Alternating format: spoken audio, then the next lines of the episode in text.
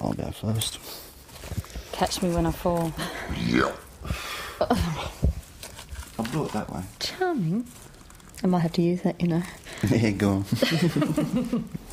hang on, Yeah. hang on. You have to hold my. Yep. It's very slippy. My name is Okay, Erik. you go. Keep going. and I'm a survivor of childhood sexual abuse. It's a topic that most people just don't want to know about. Erik is the father of my oldest son. I've known him for more than half my life. I can take you out to see Wombat Rock. How about that? Some days I have a lot of trouble walking out my front door, 150 metres along this flat section. Some days I can't face getting out of bed. The easiest way is to just identify where the wallaby tracks are. I go into panic at the thought of having to go to town or talk with people. How can you tell? I can't see anything but leaves. Well, there's just a Oh, slight see. track there, yep. Oh my gosh. And some nights I'm too afraid to go back to bed. You've got to crouch down under branches, but um, you generally follow that light, light track through the leaf litter. Erik and I met when we were uh, 20. We were stupidly in love, and anything felt possible.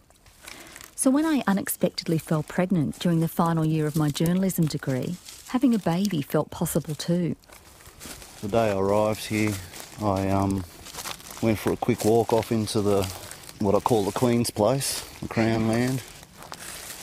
And uh, see that rock over there?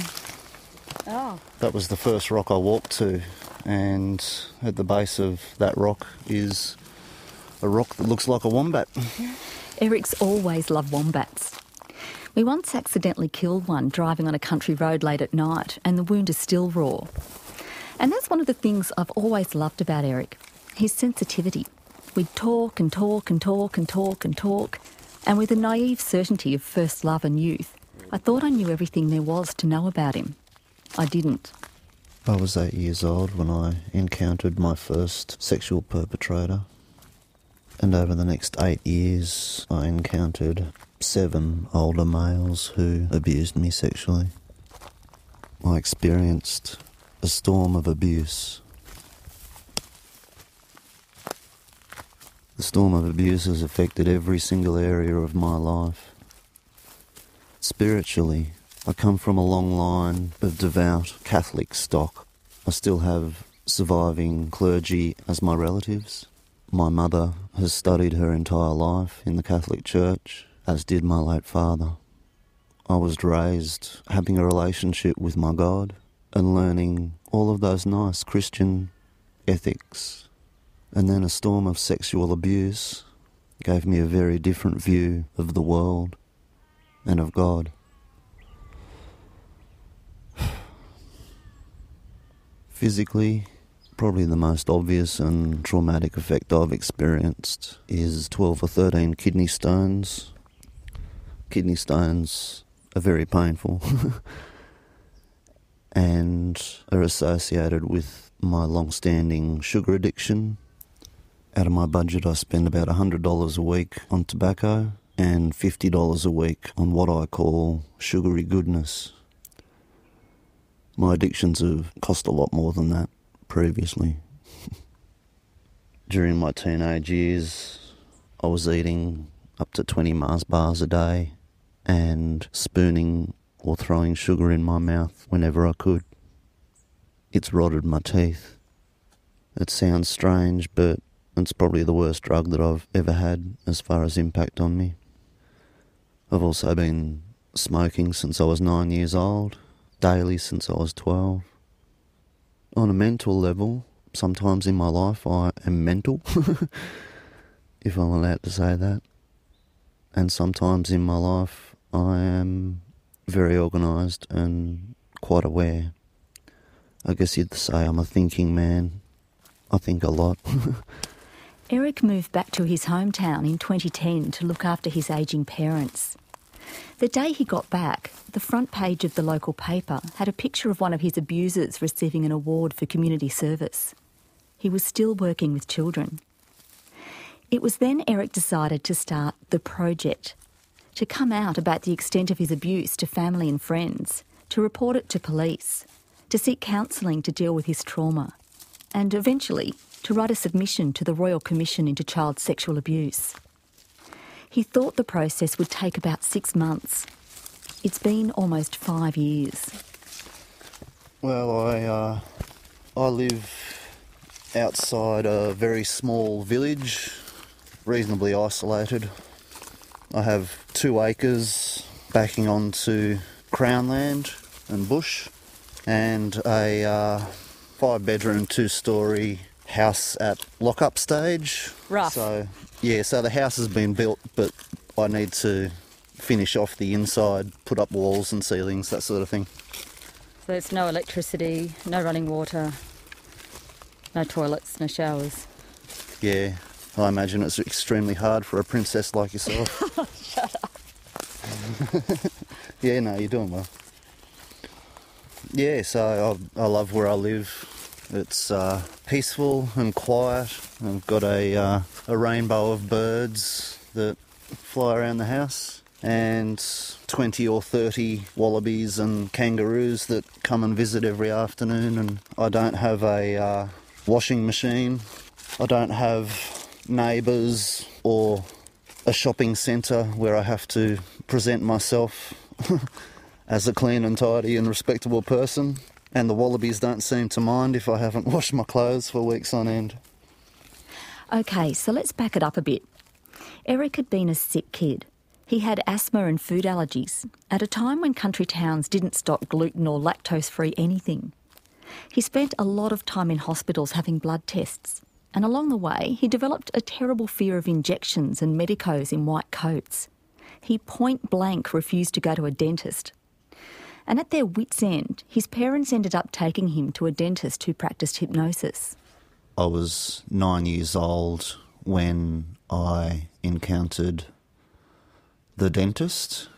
I went to a daytime session just to clean my teeth, and his recommendation was that I come back to have personal sessions with him and that hypnosis would be used to help me overcome my fear of dentists and medical professionals. Sessions began, I think they were at, at five o'clock when the practice had shut down for business and the dental assistant had gone home. Began with me lying on the bed and the dentist pulled out a timepiece and he would basically go through, I guess, what is a stereotypical countdown, telling me that I would be asleep by the time he got to zero. He would rub my forehead, he would rub my chest, he would rub my stomach, and then he would rub my crotch. Then he would unzip my fly, undo my belt, and pull my pants down to my knees. Then he would rub my genitals and he'd go straight back to my forehead and move back down and repeat the sequence. Hide your eyes and count to 100.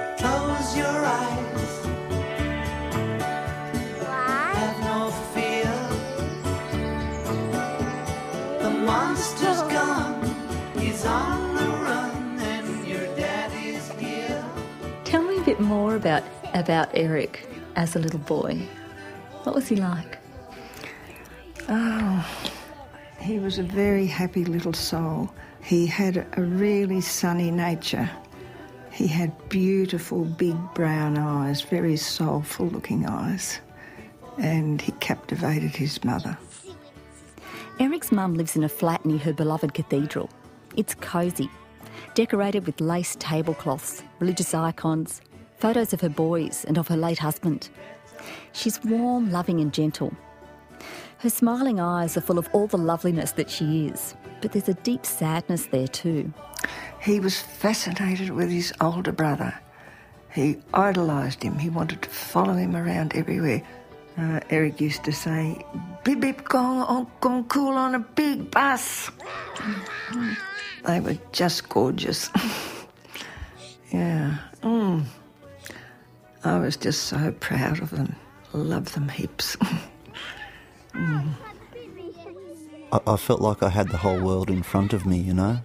I remember the time when my hometown was my whole world. I remember the first time I walked the block down to the corner shop on my own with my change in hand. I really enjoyed, you know, imaginative play. I'd drive cars all the way around the the backyard and make up stories and pretend I was really little.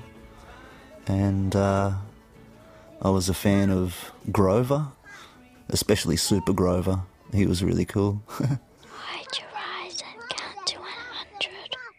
After two or three months, the sexual nature of the sessions increased in that he would kiss and suck my genitals and reach under me to finger my bottom. I was also starting to feel some of the physical pains that were associated with the abuses. There came a point where I refused to go back and I didn't. Oh, that was the last time I saw a dentist. That was the last time you saw a dentist, yes. Little did we know we entrusted both of our children to a sexual predator and abuser, a considered trusted member in our community. We so loved our children. Sadly, we constantly rued the fact we were far too trusting, even naive at times. The fallout for our violated children is monstrous. It turns out that Erik's older brother was also being abused by the dentist and by the school counsellor at his Catholic high school. My relationship with my brother changed in a very short period of time. The abuse that we were suffering had a, a major impact on the way we related to each other. I remember before the storm, my brother was my hero, you know. I'd look up to him, I'd follow him around, I'd hassle him. However, when the storm began in our lives, things just became very different. Our violated children manifested personality changes. They were manifestly unhappy but couldn't tell us. And you could tell? Yes, we could see it in their sad eyes. Then they had a personality change. They became angry and rebellious towards each other and to us. We just couldn't seem to reach them in their pain, and yet we knew things weren't right, but we couldn't put our finger on it. One night when Erik's older brother was in year 11, he came home and told his parents completely out of the blue that he was moving out with the help of the school counsellor. Your dad continuously phoned to reach the counsellor, whom we call Mr. X, demanding to know what the heck he was up to. Mr. X stated if we wouldn't agree for our son to go and live with the household that he had arranged, he could go and live with him. It just was horrendous. Your dad became very quiet and uncommunicative. We were absolutely gutted. So indeed was our other son, you. Your deep sadness showed in your eyes and demeanour. We didn't seem to be able to reach you. And it was very shortly after that I met the school counsellor. My brother had warned me against being alone with the counsellor, What did he say? that I should never go into his office, and described what the man looked like. So, my first year of high school, the school counsellor was stalking me. He would turn up in the playground at different times and tell me that he would be able to help me with the difficulties I had at home. Were you having difficulties at home? At that stage, no, I don't feel so. And then one day I was called out of class, and that was how he got me. He welcomed me in and closed the door, and he asked me to lie on a single bed. I didn't really know what was happening, but when he lay me down and when he pulled a pen out of his pocket and gave me the exact same instructions to follow the pen with my eyes and listen to him count me down into the abuse. It was immediate. He knew what he was doing, and I don't remember getting to five Was there any physical evidence that you'd been abused?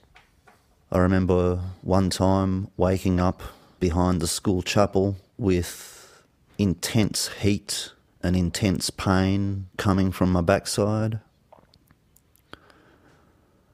I remember going to the toilets and finding blood on my underwear. And I was about 12 when I had my first case of hemorrhoids. It feels to me like it was part of the hypnosis process that I was told some of the stereotypical things we do here. This is our secret, don't tell anybody. If you tell anybody, you're the one that'll get into trouble. The school counsellor abused Erik for about three years. The similarities between his and the dentist's techniques were remarkable.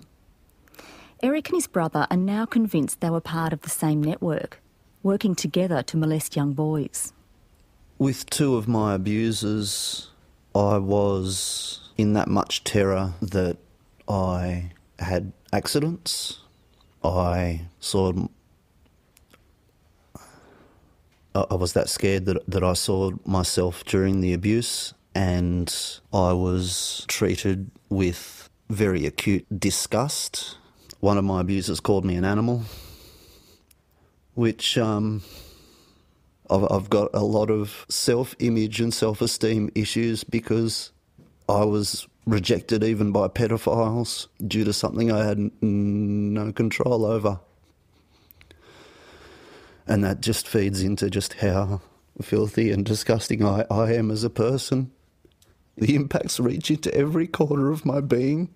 And because I'm not allowed to turn my anger or confusion or craziness outwards, the main impact is that I, I turn it all, in on, on myself. And I hate myself so much.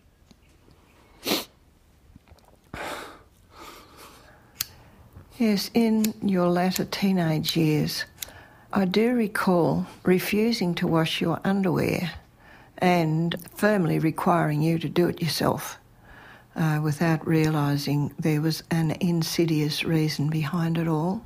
And I had great issues with him about cleaning his teeth. He would not clean his teeth. Mm. And we know why now, don't we? You okay? At this point, Erik seems to zone out. He's twitching, pinching his leg, picking his sores, and he can't speak. What, hap- what happened then?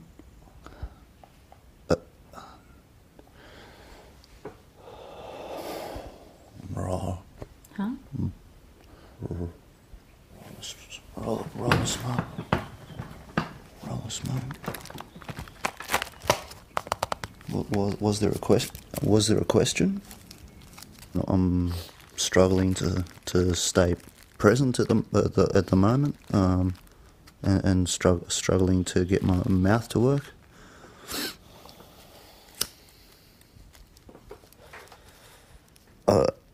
I suffer aphasia a, a fair bit, so I, I have difficulty finding words.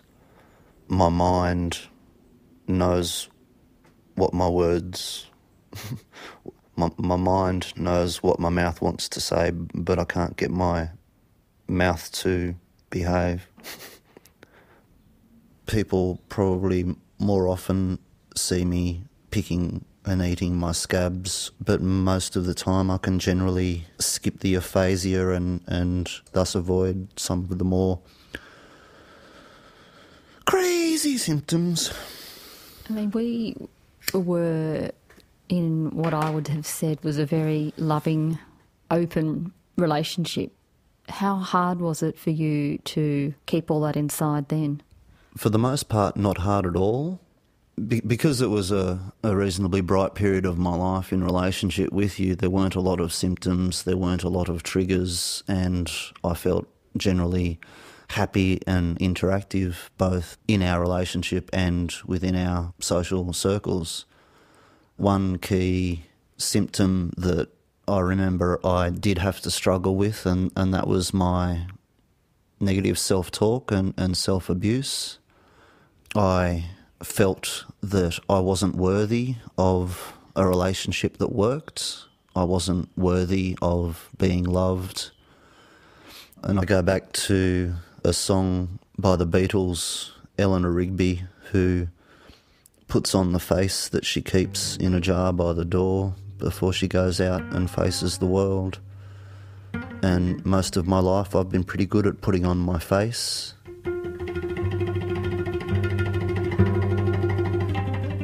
It's true, Erik was very good at putting on his face. But looking back now, I know about the abuse. There were signs. His refusal to clean his teeth, to keep himself and our house clean. The times he would shut down emotionally, where I just couldn't reach him. On 360 Documentaries, you're with me, Kirsti Melville, as I wade through the fallout from the storm of childhood sexual abuse experienced by my former partner, the father of my son. During the years Erik was being abused by the counsellor, he was also abused by three priests at a number of altar service camps. This is just one story. The priest called me aside and asked me whether I would tell my parents anything. And I told this priest that, yeah, no, I wouldn't tell mum and dad, and that we didn't have a very close communicative relationship. That was the wrong response because the uh, next morning I was taken into a classroom with another boy by two priests, and we were both asked if we wanted to earn some pocket money. The dare we were given was to walk around until lunchtime with our flies open and our penises outside our underwear. One priest started to show the other boy and reached for his fly and pulled his penis out. And then the second priest did the same to me. There was a, uh, a feeling of like it was all a bit of a joke. So they were in on it together.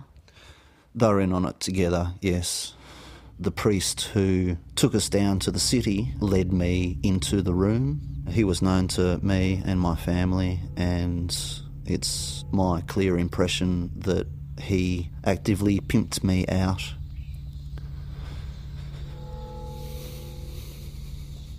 And yes, the abuse went further. I know it went further. It is just something I know.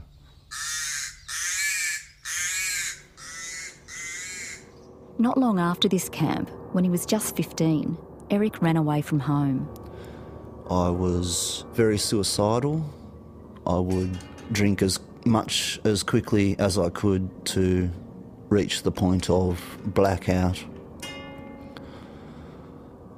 Another big part of how I felt at the time was my hatred of my parents, associated with many of the messages I'd received of them being repressed by religion and too conservative and controlling, and that my parents were the abusers This is coming from a counsellor in a Catholic high school. and priests. By that stage, I had a definite sense of this is your fault. And I look back across my home life, and that was de- just definitely not the case. So I uh, packed my bag and hopped on a bus and went to the coast. One Sunday night, approximately five years after our first son left, the doorbell rang. Standing there was Father, a priest, the then chaplain for the Antioch group. He proceeded to tell us that our son was unhappy and would be leaving home. Next, he retorted, What's wrong with you two? It's already happened with our older son. Next morning, I made inquiries with a travel agent. I learnt that our son had booked a bus trip. I waited at the bus station for our son to arrive. I saw him coming with his backpack, his pillow, and his teddy bear. He joined the bus. I watched his sad face at the window as the bus drove away. It's deeply etched in my memory. life without my children had to be undertaken. That priest, that clergyman, who dared to come into our home and berate us, this is the very priest listed in my son's evidence into sexual abuse.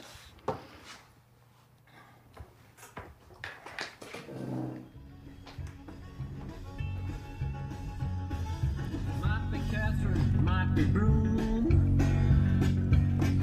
Might be Darwin or Jabiru. Knows what you do.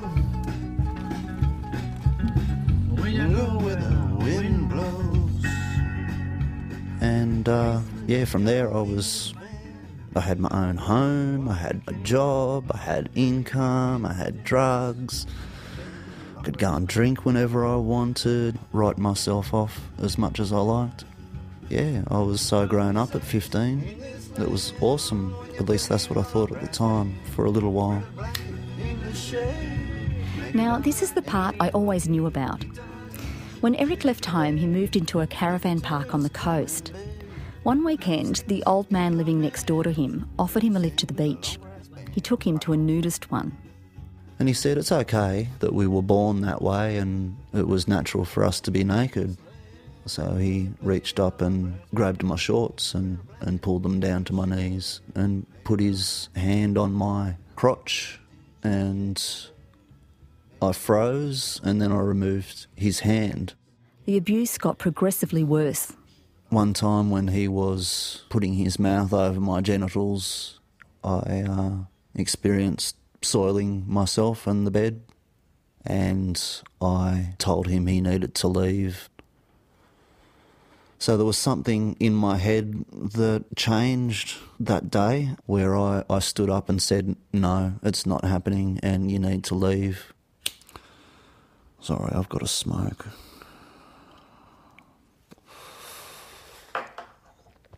The next day, I, I just needed to tell somebody what was happening to me, and, and I needed it to stop. So I plucked up the courage and I went to the front office and told the woman behind the counter.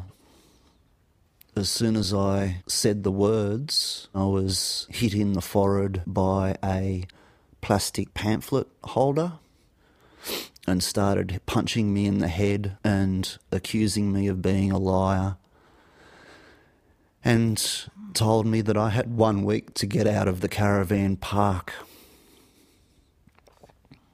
A couple of days later, I noticed that my neighbour's caravan was empty, so I went and spoke to my friends, and they sat me down and told me that he had been evicted from the caravan park, that he was caught sexually abusing the two year old girl who lived across the way from us in the caravan park.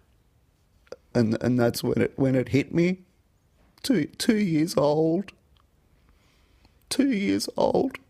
And I felt like I'd caused it. And I just wanted to die. Why did you feel like you'd caused it? I felt that I should have spoken out as soon as the abuse started. But then my friends they said that if I didn't speak out that they wouldn't have worked out that he was abusing other children in the caravan park. And when I processed what that actually meant, that's when my entire life changed.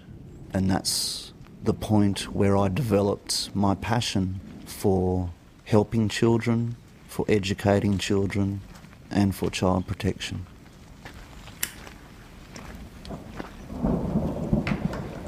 Here comes the rain again. Yeah, the rain started. It, it's that's how it felt for me. It was like the rain had just come and washed all of my anguish away and gave me purpose. It was the final end to the storm for me.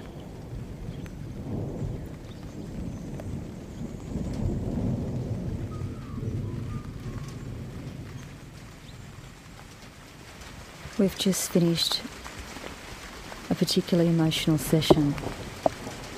It's had a big reaction to that. It's taken himself off for a walk in the bush in the rain. Not really quite sure what to do, so I'm just standing here in the doorway, watching him and making sure he's okay. It's hard to describe how damaged he is, how much of the old that I knew is gone. When he met me at the airport, I just saw a shell of a man. He used to stand so tall and proud and had this long wave of thick and lustrous hair and he was so warm and smiling and positive. It was hard to reconcile that memory of my son's father with the man that I saw standing at the airport who just looked so broken. I knew that this experience of what he calls the project had been devastating to him. I knew this, but I didn't understand the toll it had taken on him, not just emotionally but physically. He's just he's aged so much, and it's made me just think how much he was struggling with all of these issues when we were together, when we were a couple and we were parenting, and I had no idea. There was no sense that anything this traumatic had happened. I think I'm quite an intuitive, emotionally aware person, and I did not pick it. And I've often, I've thought a lot about how things might have been different for him now if he'd been able to tell me how we could have handled it together, and uh, if his life would have been any different. I don't know. I can see him walking back. I think that I might just take him for another walk out over to the dam to talk about the frogs. He likes to talk about the frogs.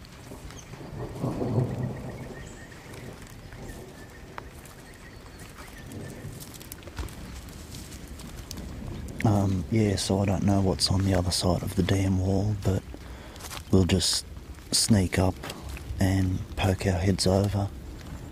There may be wallabies, there may be bird life. Okay, you got a turtle's head, I think. The little black spot there. In the water. Yep. Tell me about the frogs.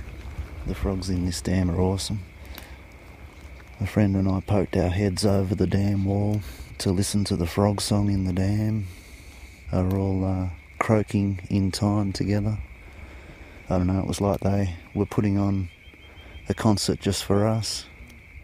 Rock, rock, rock, rock, rock, rock, rock, rock, rock, rock.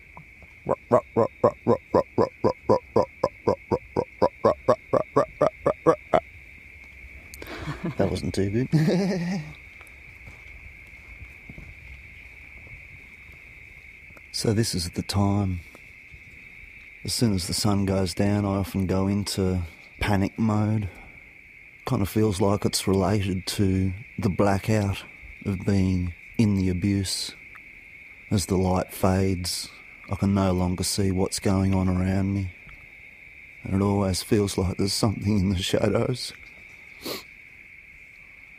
About 2am in the morning, I'll get the nightmares come. And from there on, I'm just waiting for the sun to rise.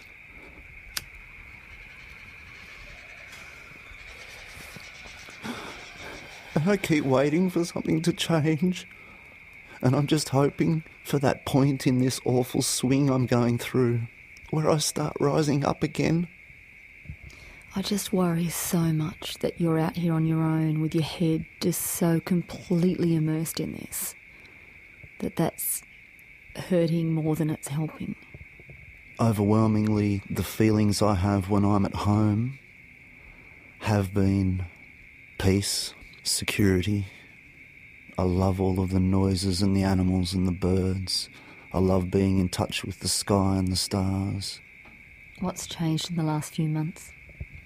One of my abusers was charged. I've been dealing with police, I've been dealing with the Royal Commission, I've been dealing with a lot of extreme things. And the stress of knowing that I can't function well enough to pay the mortgage. It just seems that everywhere I turn, everything is hurting such a lot more.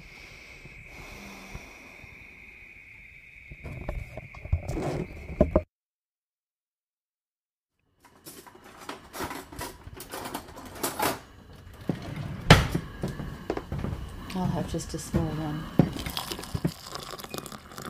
So, how'd you sleep? Yeah, I don't think I got much sleep at all last night. I? Um, I was making a couple, wasn't I? I think that milk might be starting to turn though.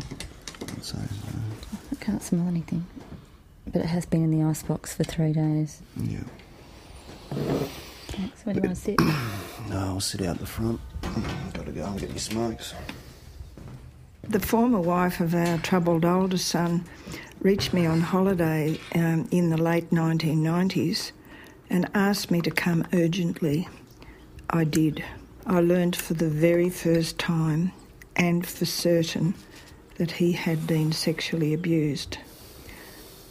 Not long after, when our younger son next came home to visit, I asked him directly had he also been abused.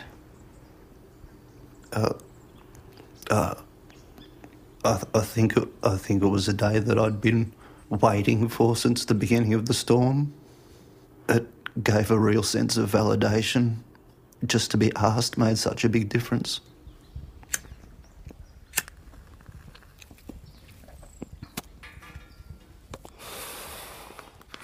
I- guess the key thing that stood out for me was her horror.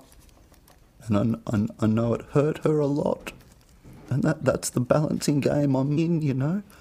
Finding the balance between telling people the truth and keeping them safe from my emotional trauma. It's difficult to find that balance. My husband, who was a very uh, gregarious, outgoing sort of personality, became non communicative. He just couldn't handle it. So it was then extra difficult for me because I had no one to share mine with. How did you cope with that? I think, you know, at times it did take a toll on our marriage, but there was a very important factor, and that was our Catholic faith. So I moved back to live with you at the beginning of the project. Do you have any observations from when I first moved home to care for you and Dad? Yes, you were energetic and helpful, particularly for your dad in his uh, lack of mobility. You had a lot more energy. As time progressed, you became very morose and distant and seemed to isolate yourself. Yeah. From memory, does that correspond with when I've started working heavily on the project and, and writing my submissions to the Oh, tribunal? oh, yes, definitely. Definitely. And how about the last, let's say, year or so? extreme deterioration, slurred speech, inability to complete a thought or a sentence, a nervous tic, would you call it, shaking, and very, very, very obvious deep depression. I hardly see you, and when I do, it's a very fleeting visit because you don't want to talk about anything. You have said to me, Mum, don't phone me unless you really want something. I don't know where you stay or what you do or when you're coming. You're living in isolation. Have you had an accident? No one would know. I wouldn't know. For, for me, the overwhelming emotion I feel is guilt. And I, I've acknowledged how much this project has been hurting you, and I feel guilty when I'm with you because I feel like I've caused you this damage and this pain. It's not um. that I don't want to be with you, it's not that I don't love you, it's not that I don't want to talk to you, I just want the pain to, and the hurting to stop. Yeah, darling, and so do I. I have had to deal with over three decades of guilt for failing to protect my children. I've beat myself with a big stick for so long. You know, have I loved my children? Did I, did I not love them enough? Why didn't I protect them? Why did I, their mother, trust a pedophile operator who abused my children and set off a whole raft of abuse? But by saying that, I don't want to activate guilt and say I have other expectations of you right now. I don't. Just be you and be my lovely son. When we're all quiet, they come right in and get the best grass around the edges. I'm surprised how much they come up to the door actually. We're out for an early morning walk. They're so inquisitive and gorgeous. There were literally, you know, 25 or 30 around the house itself and up close, and you could sit three, three or four metres away from them and they wouldn't be disturbed. Erik's communicating in sign language with the wallabies.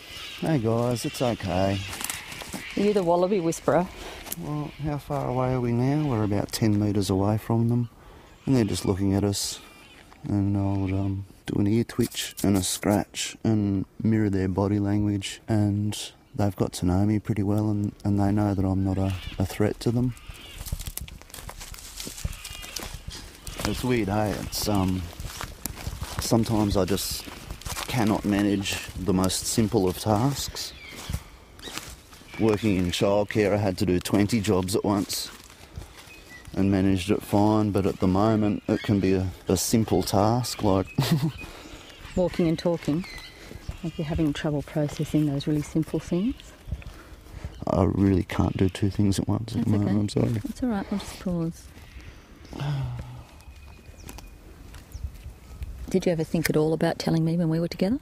Did you try and tell me and I wasn't open to it? I think it's like most people, you didn't want to hear it on some level. Did you try and tell me? I, I honestly don't know. Do you think you could have back then? No, No. no. One of the main um, symptoms or fallouts is your issues with your mouth.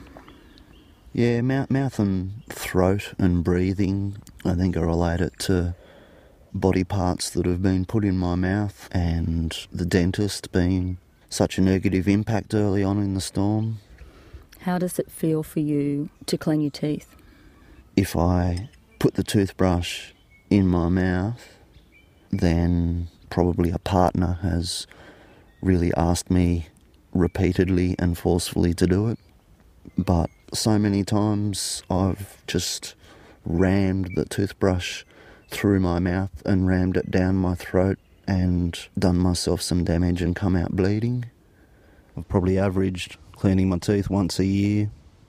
There are not many things worse I, I can think of at the moment than than having to clean my teeth. I know that was one of the hardest things I found to deal with when we were together was that issue, and I know that I've screamed at you at times. You know, you know, can you please just clean your fucking teeth? And I just feel sick when I think about that and what that must have done to you. Yeah, and I feel sick about the fact that I want to love my partner and I can't even kiss her without giving her a mouthful of yuck. You know, what about things like not showering? It has come up in nearly every relationship because I've got so many sores, so many pickings and burnings on my skin.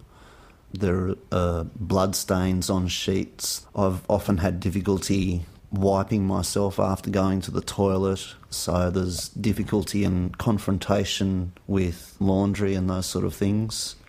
I've often just thrown clothes out and buy all of my clothes from op shops so that clothes can be worn in a decent state and the ones that aren't I can just throw out. It seems the more Erik embraces filth, the safer he feels. And if you're wondering how I put up with it, well, I'd just say that he really wasn't this bad when we were together. I mean, he was always grotty, but I just put it down to laziness. It drove me nuts, though. And in the end, although I loved him and always will, it contributed hugely to me falling out of love. If only I'd known. I was expecting it. I was expecting it from the start because I always thought you were way too good for me and I was way too whatever. However, a year later, the impact of it all sort of sent me into a- fairly major breakdown. And I've told you this, I spent about six months smacking our boy. And I was just trying to tell myself every day, wake up, okay. You've just got to make sure that you love your boy more than you're angry and more than you're afraid. And the, the, the balance was so hard to find some days.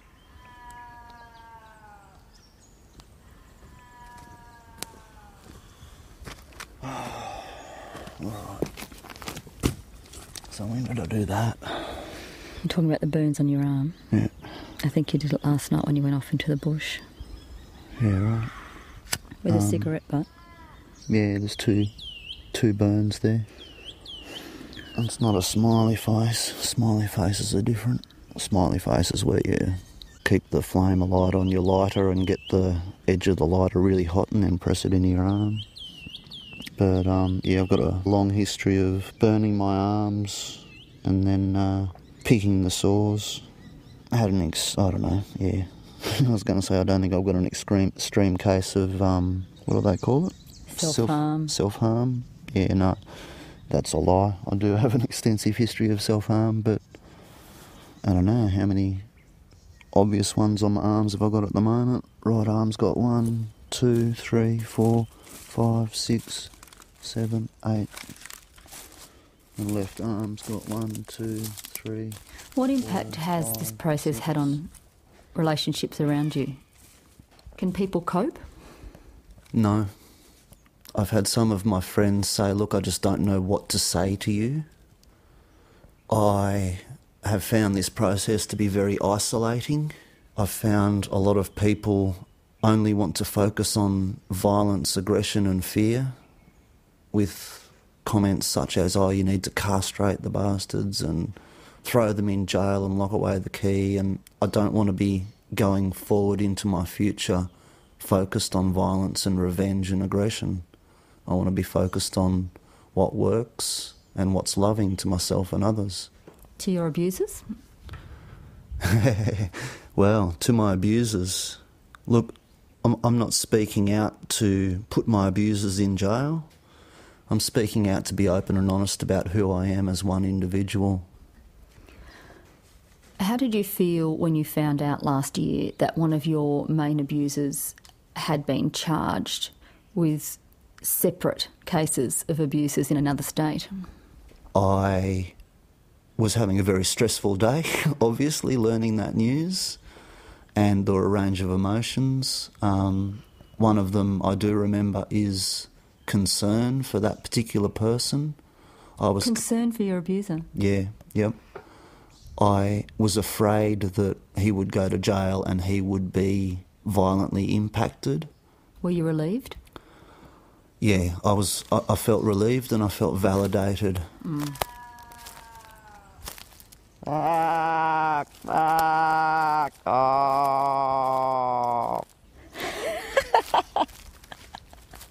Gone quiet now, probably thinks you're talking to him.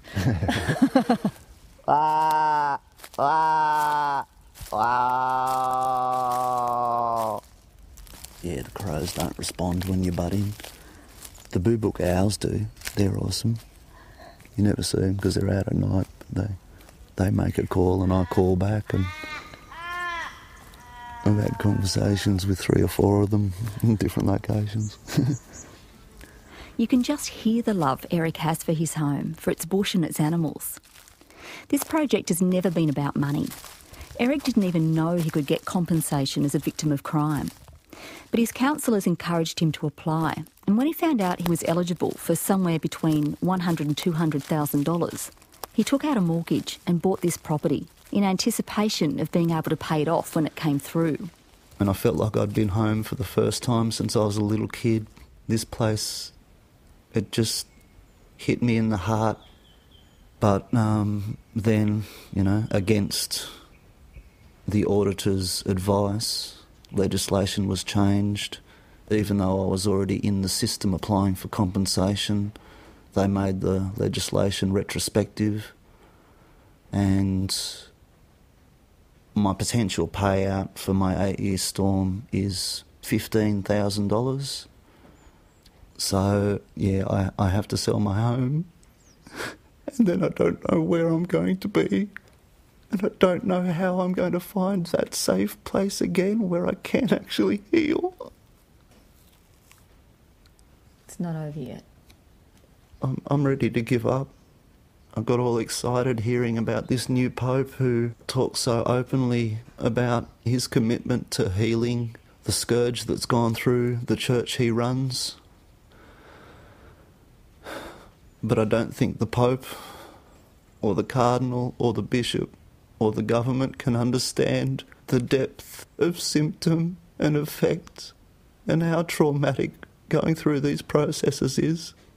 And I just can't do it anymore. I can't do another three or four years of trying to fight for some safety and security. So, yeah, it kind of feels like that was the last roll of the dice.